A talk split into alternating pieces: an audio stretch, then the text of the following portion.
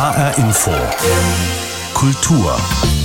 In Europa sprechen immer mehr Menschen mehr als eine Sprache. Das ist gewollt. Politisch, gesellschaftlich, kulturell. Mehrsprachigkeit wird aber nicht immer gefördert. Schon gar nicht in den staatlichen Schulen. Da herrscht immer noch das Ideal einer monolinguistischen Gesellschaft, also einer Gesellschaft, in der nur eine Sprache gesprochen wird. Das sagt zumindest die Romanautorin Olga Grjasnowa. Alles darauf ausgerichtet, dass es natürlich immer noch monolingual Deutsch basiert. Aber unsere Gesellschaft ist nicht mehr monolingual Deutsch. Auch unsere Arbeitswelt ist bei weitem nicht mehr monolingual, sondern da sind deutlich mehr Fremdsprachen gefördert. Und das ist natürlich auch für die Gesellschaft an sich ist es besser, wenn das alles barrierefreier werden würde. Olga Grjasnowa hat zu dem Thema ein kleines Buch geschrieben. Die Macht der Mehrsprachigkeit heißt es. Wir sprechen mit ihr darüber, wie sie Mehrsprachigkeit erlebt und in ihrer eigenen Familie praktiziert. Weitere Themen in dieser Sendung: Die Übersetzung des Gedichts der U S-amerikanischen Lyrikerin Amanda Gorman ist auf Deutsch erschienen. Und Deutsch-Marokkanische Lebenswege. H R Info Kultur. Mein Name ist Pablo Diaz.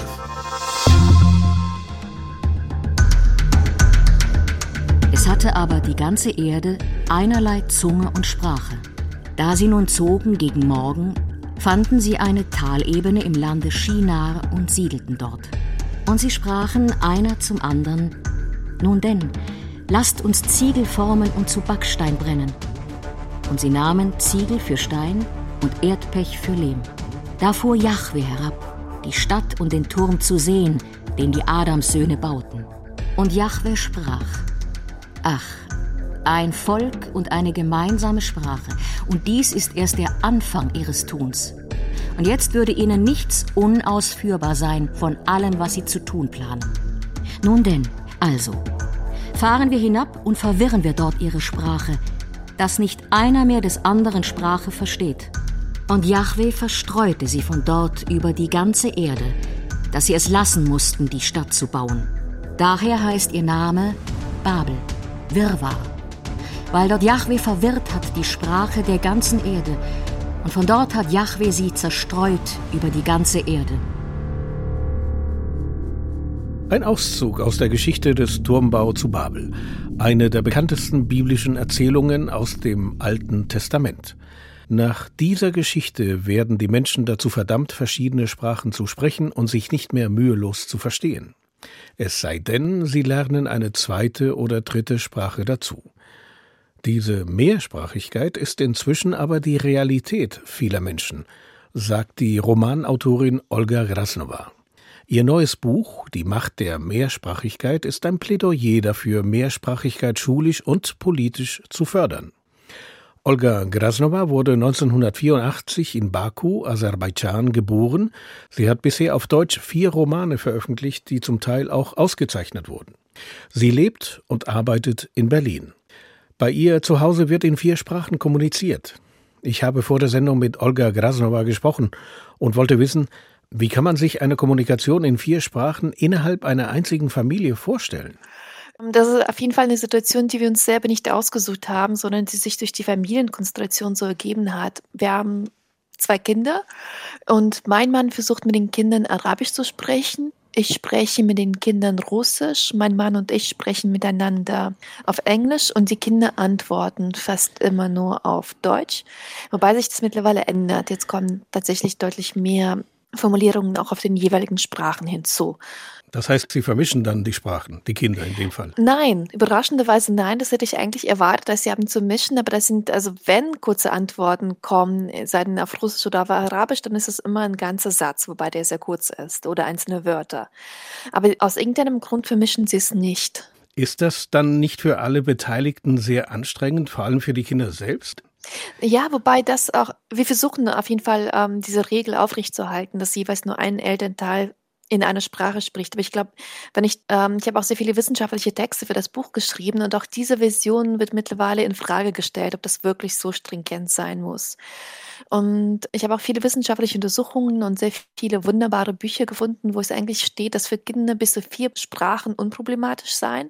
Also sie können das ruhig erlernen. Ich glaube, für mich und meinen Mann ist es deutlich anstrengender als für die Kinder. Mhm. Das heißt, wenn Sie dann anfangen, mit einer anderen Sprache mit denen zu sprechen, dann gucken die wahrscheinlich etwas merkwürdig. Nicht mehr. Sie sind es eigentlich mittlerweile gewohnt, also selbst ich habe mich ähm, ziemlich schnell dran gewöhnt, weil es ist ja sowieso eigentlich, dadurch, dass ich Deutsch erst mit elf gelernt habe, für mich ist Russisch ja auch immer präsent und in Berlin und eigentlich auch mittlerweile in Deutschland ist Englisch eigentlich auch immer präsent oder selbst wenn man studiert, die meisten Fachtexte sind mittlerweile noch auf Englisch.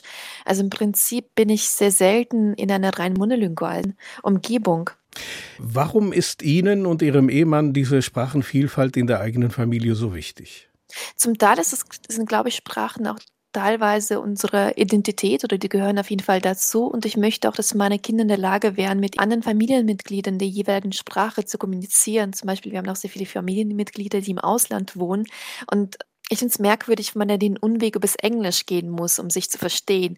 Das passiert mittlerweile sowieso, weil es natürlich sehr viele angeheiratete Familienmitglieder sind, mit denen die Kommunikation nur noch auf Englisch funktionieren kann.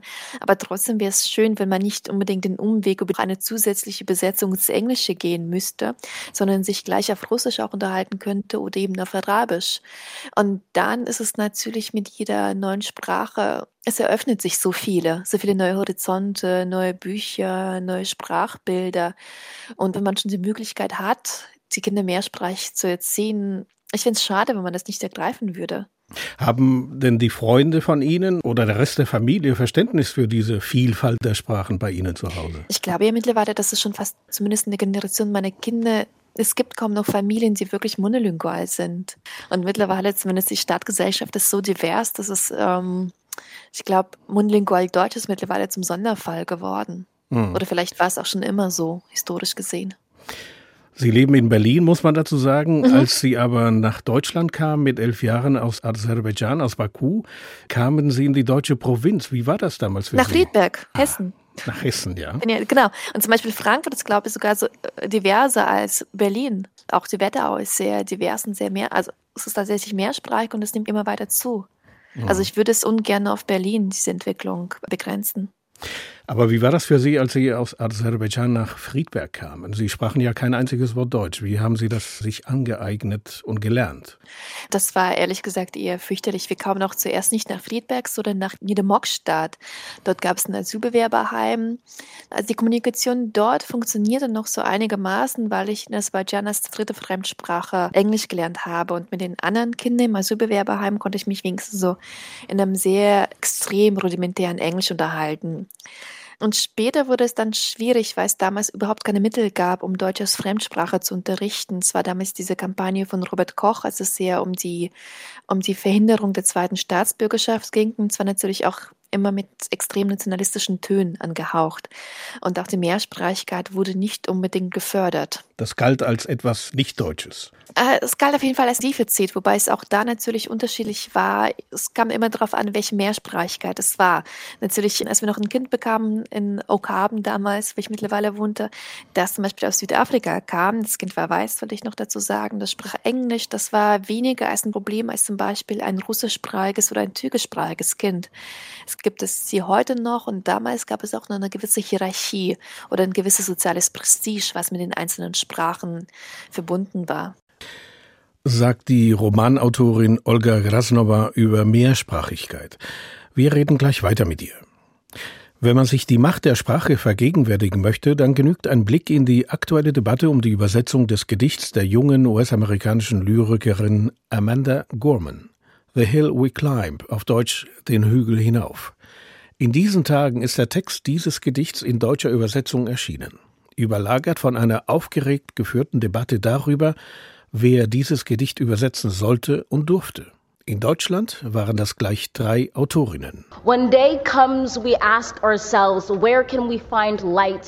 Darf ein alter weißer Mann das Gedicht einer jungen schwarzen Frau übersetzen? Als Amanda Gorman am zwanzigsten Januar diesen Jahres, am Tag der Amtseinführung von Joe Biden, ihr Gedicht von Gleichheit und Toleranz vortrug, konnte niemand ahnen, welche emotionale Debatte sie lostreten würde. Always just is. Gedichte in verschiedenen Sprachen zu übersetzen, ist eine schwierige Angelegenheit. Nicht jeder Übersetzer kann das oder traut sich das. Im Fall des amerikanischen Gedichts The Hill We Climb wurde die Frage der Kompetenz aber gar nicht gestellt. Im Vordergrund stand vielmehr, wer soll, wer darf sowas. Deswegen wurde der vorgesehene katalanische Übersetzer auch gleich wieder gefeuert. That even as we grieved, we grew, that even as we hurt, we hoped, that even as we tired, we tried, that we'll forever. Der lyrische Text von Amanda Gorman, in der Tradition der Spoken Word Poetry, fast schon beschwörend vorgetragen, klingt im Deutschen nun so. Wir wollen ohne Hader in Harmonie leben. Lass die Welt wenigstens dies bezeugen. Bei allem Gram, wir sind gewachsen. Sarah Grunert, das blonde und blauäugige Ensemblemitglied des Frankfurter Schauspielhauses, wurde handverlesen ausgewählt, die deutsche Übersetzung vorzutragen. Nicht, weil keine Niederlagen mehr zu fürchten wären, sondern weil wir nie wieder Zwietracht säen werden. Stimmt die Übersetzung? Schon der Titel The Hill We Climb wurde im Deutschen mit den Berg hinauf übersetzt. Das Wir fehlt. Warum? Übersetzen sei eine Kunst, die sich nicht an der Hautfarbe festmacht, sagt die Übersetzerin Pike Biermann. Gerade bei Amanda Gorman, die zitiert und, und referenziert alles Mögliche aus amerikanischer, schwarzer wie weißer, wie, wie überhaupt auch insgesamt nicht weißer Kultur. Das muss man drauf haben. Das kann man nicht einfach mal eben so aus dem Ärmel schütteln und dann besser können, bloß weil man eben dieselbe Hautfarbe wie die Autorin hat. Das ist ein Trugschluss. Pike Biermann wurde für ihre Übersetzung des Romans Oreo mit dem Preis der Leipziger Buchmesse ausgezeichnet. Die Geschichte eines schwarz-jüdischen Mädchens in New York, übersetzt von einer weißen, nicht schwarzen Frau. Für Amanda Gormans Gedicht bestand diese Wahlfreiheit nicht. Zu groß die Befindlichkeiten, zu sensibel das Thema. Der deutsche Verlag Hoffmann und Campe heuerte auf Wunsch Amanda Gorman gleich drei Übersetzerinnen an. Eine diversitätssensible Besetzung hatte sich die junge Amerikanerin gewünscht. Gefunden wurde, neben der Lyrikübersetzerin Uta Stretling, die deutsch-türkische Journalistin Kübra Gümüşay und die schwarze Politologin Hadija Haruna Ölker. Was, so die spitze Frage, konnte sie zusätzlich beitragen? Außer schwarz zu sein. In diesem konkreten Fall bedeutet es ja, den Text einer schwarzen Autorin in den Kontext eines Euro- im europäischen Raum zu übersetzen. Da kann man ja schon mal Unterschiede machen. Wie ist unsere Sprache hierzulande? Wie sehen wir hier schwarze Menschen? Wie ist die koloniale Aufarbeitung? Was bedeutet es, wenn wir Sprachbilder benutzen, die vielleicht eingängig klingen und irgendwie logisch, aber die etwas transportieren, was wir hier gar nicht vermitteln wollten, was gar nicht im Sinne Gormans ist? Das kann eine weiße Frau natürlich haben, weil das ein Diversitätsbewusstsein ist. Aber sie muss es nicht haben. Es muss sozusagen gezielt danach gefragt werden, geschaut werden. Also was habe ich beigetragen? Genau das. The Hill We Climb, den Hügel hinauf. Ein Gedicht, das eine neue Epoche voller Pathos und Zuversicht einläuten sollte. Vergessen die düstere Zeit unter einem rassistischen U S-Präsidenten Trump. Hinein in eine neue, glorreiche Epoche, wo am Ende aber auch wieder erregt über die Hautfarbe und die Herkunft der Übersetzer gestritten wird. Jan Tussing über die Debatte im Zusammenhang mit der deutschen Übersetzung des Gedichts von Amanda Gorman The Hill We Climb, auf Deutsch den Hügel hinauf. Die Debatte um diese Übersetzung zeigt, auch wenn Englisch als Lingua Franca gilt, also als Weltsprache, ist eine Übersetzung ins Deutsche nicht einfach zu erstellen. Es braucht schon gewisse Kenntnisse und Erfahrungen, um sich bei einer Übersetzung in die Perspektive des Autors oder der Autorin hineinzuversetzen. Diese Fähigkeit bringen Menschen, die mit zwei oder drei Sprachen aufgewachsen sind, faktisch automatisch mit. Aber sie werden nicht genügend gefördert, sagt die Romanautorin Olga Grjasnowa. Ihr neuestes Buch ist ein Sachbuch, ein Plädoyer für Mehrsprachigkeit. So heißt es denn auch, die Macht der Mehrsprachigkeit. Ich habe vor der Sendung mit ihr gesprochen und wollte von ihr wissen, wieso es eine Förderung und Anerkennung von Mehrsprachigkeit nicht gibt, ihrer Meinung nach. Ich glaube, das ist natürlich auch eine politische Entscheidung. Und diese Entscheidung hat auch sehr viel mit der Zugänglichkeit und mit der sozialen Klasse zu tun.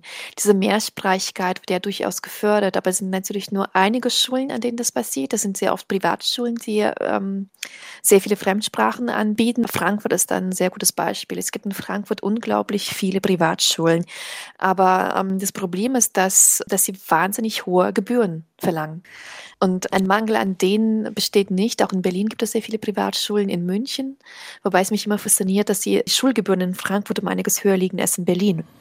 Das hat wahrscheinlich und, damit zu tun, dass Frankfurt eine internationale ja. Bankenstadt ist. Mhm. Genau, das ist natürlich eine internationale Bankenstadt, aber zugleich ist es natürlich auch ein Privileg, was nur den, den sehr wenigen zugutekommt. Wird an den staatlichen Schulen bei weitem nicht so gefördert, sondern das wird eher alles darauf ausgerichtet, dass es natürlich immer noch monolingual Deutsch basiert. Aber unsere Gesellschaft ist nicht mehr monolingual Deutsch, auch unsere Arbeitswelt ist bei weitem nicht mehr monolingual, sondern da sind deutlich mehr Fremdsprachen gefördert. Und das ist natürlich auch für die Gesellschaft. Gesellschaft an sich ist es besser, wenn das alles barrierefreier werden würde.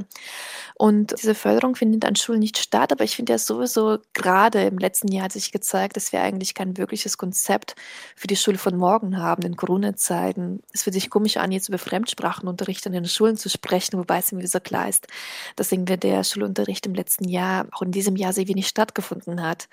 Aber es ist einfach ein Zukunftsbild, ein pädagogisches, eine pädagogische Vision wäre vielleicht ganz nett. Also soweit ich die Lektüre Ihres Buches verstanden habe, sagen Sie, es gibt durchaus in bestimmten sozialen Schichten ist die Beherrschung von mehreren Sprachen durchaus gewünscht, weil man davon ausgeht, dass die Beherrschung von mehreren Sprachen eine Horizonterweiterung ist. Sie haben es ja vorhin erwähnt im, im Gespräch. Mhm. Bei bestimmten Leuten wird das aber nicht gern gesehen, weil das als eine Art Verweigerung der Integration betrachtet wird. Genau, es kommt natürlich immer darauf an, welche Sprachen. Das hat mit dem zu tun, mit der Hierarchisierung, wie Sie eben sagten. Mit der Hierarchisierung, mit dem sozialen Prestige, was mit den jeweiligen Sprachen verknüpft ist. Zum Beispiel Englisch und Französisch haben deutlich höheres soziales Prestige als zum Beispiel Türkisch, Arabisch oder Kurdisch.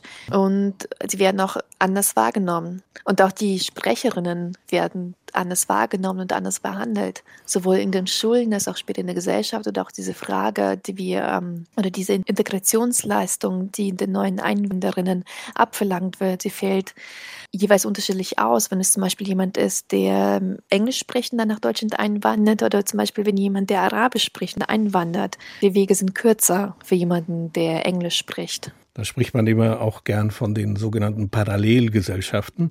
Aber Sie haben ja in Ihrem Buch auch viele Beispiele dafür, dass das eigentlich gesellschaftlich völlig obsolet ist, weil die Nachfrage nach Vielsprachigkeit ja wächst. Sie haben ja ein paar Beispiele genannt in Berlin von mhm. Schulen, die bilingualen Unterricht anbieten, und die werden völlig überrannt. Ja. Fast alle Schulen, also sowohl die privaten als auch die staatlichen Schulen, die sind völlig überrannt. Es gibt unendliche Wartelisten. Es gibt eine Schule in Berlin, sie hat, sie erreichten pro Jahr ungefähr fünfundvierzig Klagen für, für einen äh, Schulplatz dort. Ich finde es immer merkwürdig, wenn wir jeweils von Parallelgesellschaft sprechen. Aber was ist eigentlich eine Parallelgesellschaft? Ist eigentlich eine Schule in Neukölln die Parallelgesellschaft, oder ist es eher die Privatschule, die zwanzigtausend oder fünfzehntausend oder auch nur zehntausend Euro Schulgeld pro Kind pro Jahr verlangt? Und die werden ja in den Medien niemals als eine Parallelgesellschaft dargestellt, obwohl sie das eigentlich per se sind. Sie werden ja bei Lesungen oft gefragt, wo Sie so gut Deutsch gelernt haben. Was antworten Sie diesen Fragestellern? Das Lustige ist, seit zweitausendfünfzehn werde ich das nicht mehr gefragt. Aha. Also nachdem, wir, nachdem es auf einmal ein völlig anderes Bild von der, von der Einwanderung gab, werde ich nicht mehr gefragt, wo ich herkomme oder wie ich so gut Deutsch gelernt habe. Aber ich meine, ich bin seit neunzehnhundertsechsundneunzig in Deutschland, und das ist mir das beste Beispiel dafür, dass das System funktioniert. Olga Grjasnowa war das, Autorin des Buches Die Macht der Mehrsprachigkeit. Erschienen ist das Buch im Duden Verlag Berlin. Ich danke Ihnen für das Gespräch, Frau Grjasnowa. Vielen Dank Ihnen, Herr Diers. Die Szenen, die Künstler, die Macher, die Kultur in H R Info. Wir kennen alle Statistiken aus der Presse, wir kennen alle Statistiken, die immer belegen, wer wohin wandert und migriert. Ich denke, es gibt nichts Besseres als das Storytelling, wahre Geschichten, wahrhafte Geschichten. Und wahrhafte Geschichte ist beispielsweise, dass meine Mutter in den sechziger Jahren, einundsechzig, nach Deutschland kam mit meinem Vater als Analphabeten und als Raumpflegerin oder Stationshilferin hier in Berlin in einem Krankenhaus begonnen hat. Wahrheit ist, dass ich in der siebten Klasse ein großartiges Zeugnis hatte mit einer fünf in Deutsch, einer fünf in Musik. Und es ist großartig, dass eben dieses Land und auch die Menschen zu diesem Land es trotzdem möglich macht, dass man von der sechsten Klasse ins Gymnasium auf die Realschule geht, in die zehnten Klasse ähm, wieder aufs Aufbaugymnasium mit Sport und Biologie sein Abitur machen konnte und dann irgendwie als Direktor einer Frauenklinik hier an der Charité endet. Geboren als Tochter eines marokkanischen Gastarbeiters und einer deutschen Angestellten, traf ich im Laufe meines Lebens auf viele schöne Begegnungen, hatte aber auch mit Vorurteilen zu kämpfen. Der neue Klassenlehrer hatte schon vorher Vorurteile, bevor er mich kannte. Ob ein Mädchen mit diesem Hintergrund, Migration, Eltern keine Akademiker, überhaupt aufs Gymnasium gehen müsse. Das waren ungefähr seine Worte zu meiner Mutter. Meine Eltern hatten beide leider nicht die Möglichkeit, solch eine fundierte Schulausbildung zu machen. Wie gesagt, mein Vater kam ungefähr ja, neunzehnhundertneunundsechzig nach Deutschland, um seine Familie in Marokko zu unterstützen. Und ja, Sie kennen die Geschichte. Die Erfahrungen der in Wuppertal geborenen Sopranistin Miriam Sabba und des Direktors für Gynäkologie an der Charité in Berlin, Khalid Sehouli, der in Berlin geboren und aufgewachsen ist. Ihre Lebensgeschichten sind nachzulesen in dem Buch Deutsch-Marokkanische Lebenswege, Geschichten über das Suchen, Ankommen und Engagieren. Mitherausgeber des Buches ist Abdelatif Yousafi. Ich habe ihn gefragt, in diesem Buch werden drei Generationen der marokkanischen Einwanderung nach Deutschland porträtiert. Die erste, die der sogenannten Gastarbeiter, die zweite und dritte Generation, die inzwischen sowohl in der Wissenschaft, der Wirtschaft und Industrie als auch im Sport und in der Literatur angekommen ist. Wurden nur die perfekten Erfolgsgeschichten für dieses Buch genommen? Also ich weiß nicht, ob man sagen kann von perfekt. Es gibt da zum Beispiel Sozialarbeiter, die sozusagen als Arbeiter hier angefangen haben, äh, als Fabrikarbeiter und dann in den Sozialdienst als Übersetzer und später als Sozialarbeiter tätig waren. Es gibt aber auch Küchenarbeiter. Es ist aber tatsächlich so, dass mit der äh, Einwanderung der Bildungsmigranten, also marokkanische Studenten, die hier zum Aufbaustudium kamen und auch hier geblieben sind, war die Idee, dass sie dem Land, in dem sie ausgebildet wurden und das auch in sie investiert hat, etwas zurückzugeben. Die sind jetzt hier, sind integriert, haben ein gutes Auskommen, aber es gibt noch eine Verbindung zur Heimat, vor allen Dingen auch diese Heimat, die das überhaupt ermöglicht hat, dass sie heute hier sind. Und das war dann die Idee zu sagen, okay, wir möchten diesem Land, das uns ausgebildet hat und das unser Heimatland ist, auch etwas zurückgeben. Insofern ist da äh, sozusagen diese Ebene, auf der das entstanden ist, auf einer Bildungsebene entstanden. Natürlich sind auch andere Personen abgebildet, aber federführend sind das diese Menschen, die halt sehr gut integriert sind und auch einen hohen Bildungsstandard haben. Die Geschichte der marokkanischen Migration ist auch die Geschichte der Anekdoten. In diesem Buch wird die eines Mannes erwähnt, der sich einsam fühlte und sich hilfesuchend an die Polizei wandte, damit die ihm sagt, wo ein, ja, wo ein anderer Marokkaner lebt. Erzählen Sie uns, wie die Geschichte weiterging. Ja, das ist sozusagen, das war sehr bezeichnend. Dieser Mann, der sich tatsächlich einsam fühlte, der auch in einem Ort lebte, wo nur dieser ganz tiefe Pfälzer Dialekt gesprochen wurde. Es war Winter, es wurde sehr früh dunkel, es gab keine Cafés oder Kaffeehäuser, es gab nur diese typischen deutschen Kneipen, also man muss sich das so Ende der sechziger Jahre vorstellen, äh, da waren die Tische am Abend nur von dem Stammtisch besetzt, das waren Leute, naja, man kann sich halt vorstellen, die hatten ihre eigenen Themen und etwas Fremdes war da auch jetzt nicht gerade so erwünscht, also er kam sich da überhaupt nicht, war überhaupt nicht in der Lage, sich diesem Tisch zu nähern, also wusste auch gar nicht, wie kann man sich solchen Männern, es waren ja auch Männer, zu nähern und dann in seiner Einsamkeit ist er halt wirklich zum Polizeirevier und bat um eine Adresse oder eine Telefonnummer eines Landsmanns, weil er sich halt mit jemandem auseinandersetzen oder sprechen wollte, der aus seiner Heimat ist. Und der Polizist hatte Verständnis hat ihm dann die Nummer aufgeschrieben, und als er dann draußen war und den Zettel aufgemacht hat, hat er ihm die eigene Adresse aufgeschrieben. Und das ist halt so ein bisschen auch symbolisch für die Situation heute, dass es damals jemand gab, der absolut alleine war, also im Grunde auch keine Stimme hatte oder auch nichts fordern konnte, der in seiner Arbeit zu Hause war und mehr nicht. Und heute ist das mehr. Heute gibt es eine Stimme, die auch politisch ist. Sie selbst, Herr Yousafi, kommen in diesem Buch Deutsch-Marokkanische Lebenswege mit zwei Geschichten vor. Um was geht es dabei? Ja, bei der ersten Geschichte mit dem Titel Ich heirate einen Hund, da geht es um eine junge Frau, die im Alter von dreizehn Jahren in die Heimat ihrer Eltern wieder zurückverfrachtet wird. In die Heimat ihrer Eltern deshalb, weil sie hier geboren ist in Deutschland und in eine Heimat zurückgebracht wird, die sie nicht kennt. Und zwar aus den Gründen, dass die Eltern Angst haben, dass der Tochter etwas zustößen könnte, dass sie auf die falsche Bahn gerät und sie das nicht mehr in den Griff bekommen. Bringen sie sie wieder in die Heimat, und dort kommt sie überhaupt nicht zurecht, schafft es wieder zurückzukommen, ist aber vollkommen entwurzelt und auch desillusioniert und streunt als Obdachlose durch die Gegend und lässt ihre Geschichte Revue passieren. Diese Obdachlosigkeit ist natürlich ein Symbol für diese Zerrissenheit zwischen diesen beiden Heimaten, sage ich immer gerne, denen sie sich weder hier noch dort jetzt zurechtfindet. Und die zweite Geschichte, um was geht es da? In der zweiten Geschichte geht es um einen Protagonisten, der, die Geschichte heißt Niemandsland, und es geht natürlich wieder um Heimat und findet in einer Psychiatrie statt, und in der der Protagonist sozusagen komplett desillusioniert sich mit einem weiteren Insassen unterhält über Dinge, die im Alltag stattfinden, mit dem sie eigentlich durch ihre psychische Ausnahmezustand nichts mehr zu tun haben. Hervorzuheben sind in dem Buch auch die Gedichte von Fausia Taibi.